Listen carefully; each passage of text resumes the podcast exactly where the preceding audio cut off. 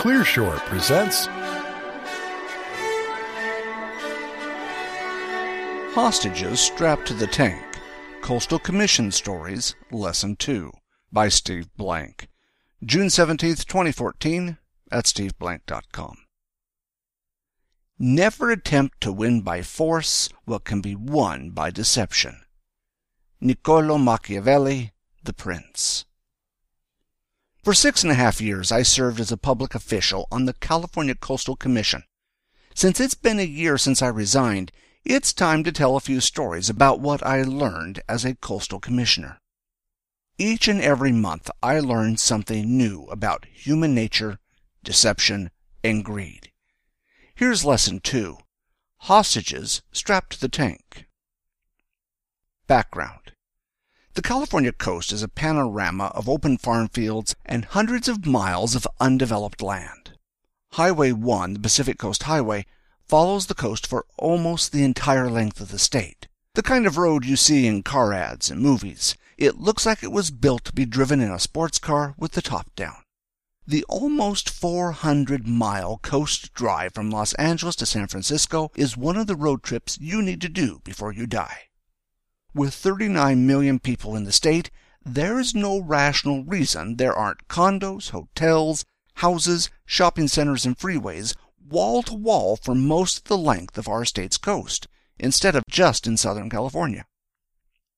In 1976, the state legislature passed the Coastal Act, creating the California Coastal Commission, which acts as California's planning commission for all 1,100 miles of the California coast.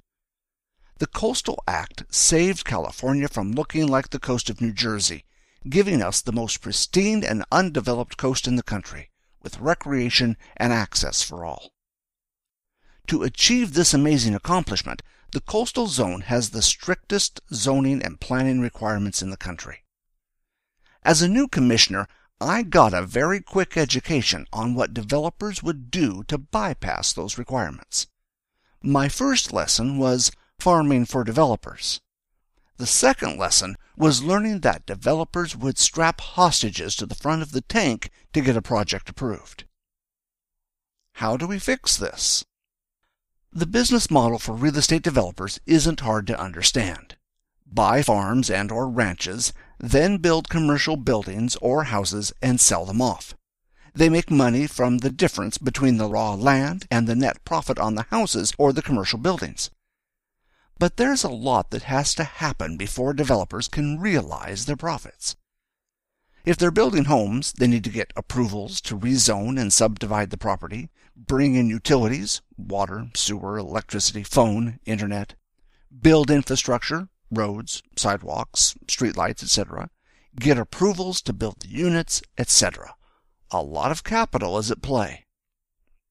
At times, developers building in the coastal zone know that their proposed project violates major provisions of the Coastal Act, like building in environmentally sensitive habitat area, ESHA, or bulldozing wetlands, or attempting to rezone land reserved for farming or open space, blocking coastal views, busting the urban-rural boundaries, or building a project too large for the site, or lacking public services like insufficient water or sewers.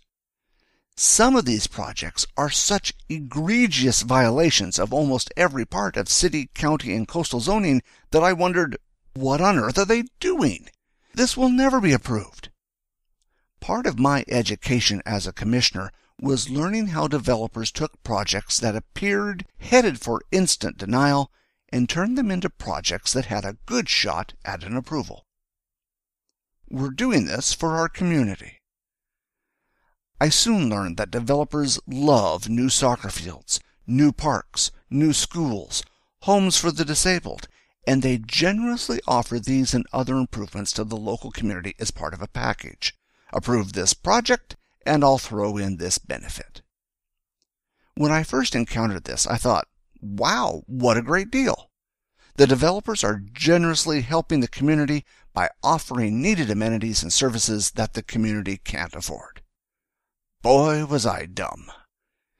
In these projects, the developers calculate that if they add a component to the project that the local community really needs, wants, and most important, can get passionate about, community support might overwhelm local elected officials. So developers promise to build needed soccer fields to get the soccer parents supporting their project, or offer to build a new building for the local boys and girls club, or pay for a long needed school.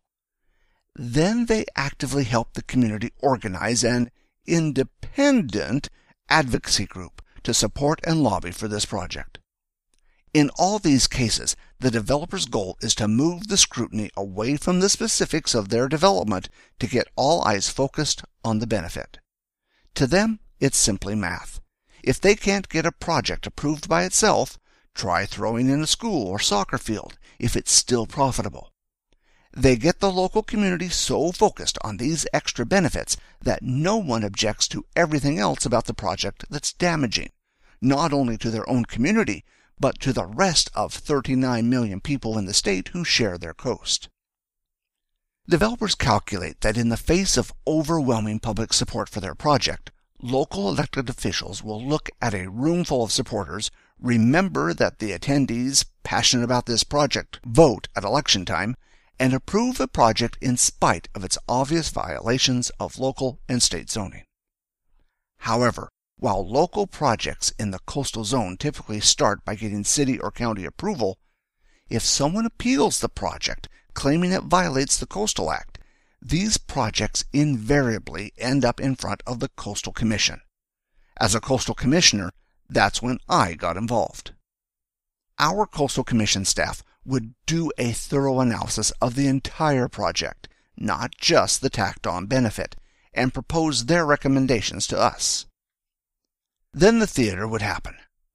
Developers would bus in the local supporters to fill the Coastal Commission meeting with enthusiastic locals waving signs and passionately extolling the virtue of the soccer field or the bulldozed wetland or conveniently ignoring the wall-to-wall condos that would block coastal access for the other 39 million Californians or the freeway about to destroy a favored surfing spot. The developers hoped the momentum of community support would overwhelm the 12 coastal commissioners, six of whom were also local elected city or county officials. After a while, I realized that the worse the project, the more appealing the benefit a developer would offer hostages strapped to the tank.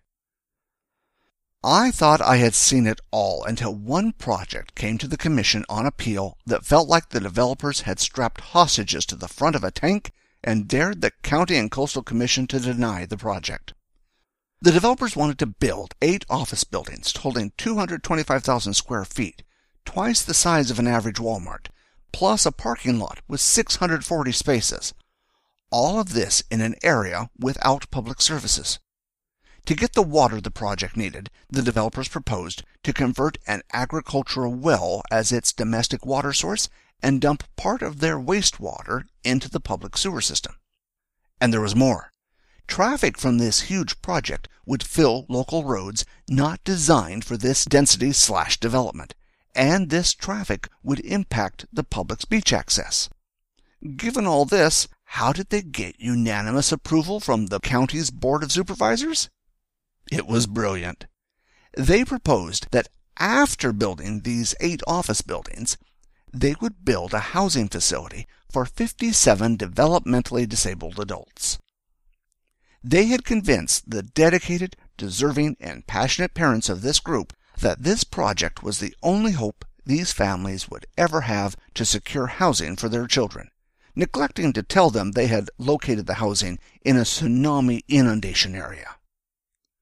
Naturally, these parents were vociferous advocates for the project. They brought their disabled children to the hearings and did exactly what the developers had hoped. Moved the attention from a project that violated local and state zoning onto a small and deserving group of individuals. It was heartbreaking. The developers dared us to shoot the hostages strapped to the front of their tank. We did. At the hearing, there wasn't a single commissioner with a dry eye. Yet we unanimously denied the project. The commissioners explained to the parents that while the goal of providing housing for developmentally disabled adults was eminently laudable, the developers had exploited the parents' pain to get the project approved. We pointed out that the Coastal Commission staff had attempted to negotiate with the developer to reduce the size and scale of the project before the hearing, but they had refused, as some suggested because they were certain that since their strategy had worked to get the county to approve the project, it would force the Coastal Commission to roll over as well. We told the developer we applauded their desire to build housing for the developmental disabled and to come back with a project that met local and state Coastal Act requirements. While I learned a lot about what someone would do for profit, I hated this lesson. Lessons learned. Developers offer shiny objects to distract attention from the rest of their project. Often, the worse the project, the more appealing the benefit a developer offers. At times, developers dared the Commission to shoot the hostages strapped to the front of their tank. At times, we did. Thanks for listening, and we hope you enjoyed the show. We would like to hear from you, so please send your thoughts to comments at clearshore.us or visit us at clearshore.us. If you would like this show delivered to you automatically, you can subscribe to the Clear Shore podcasts on iTunes. Wishing you all the best until next time.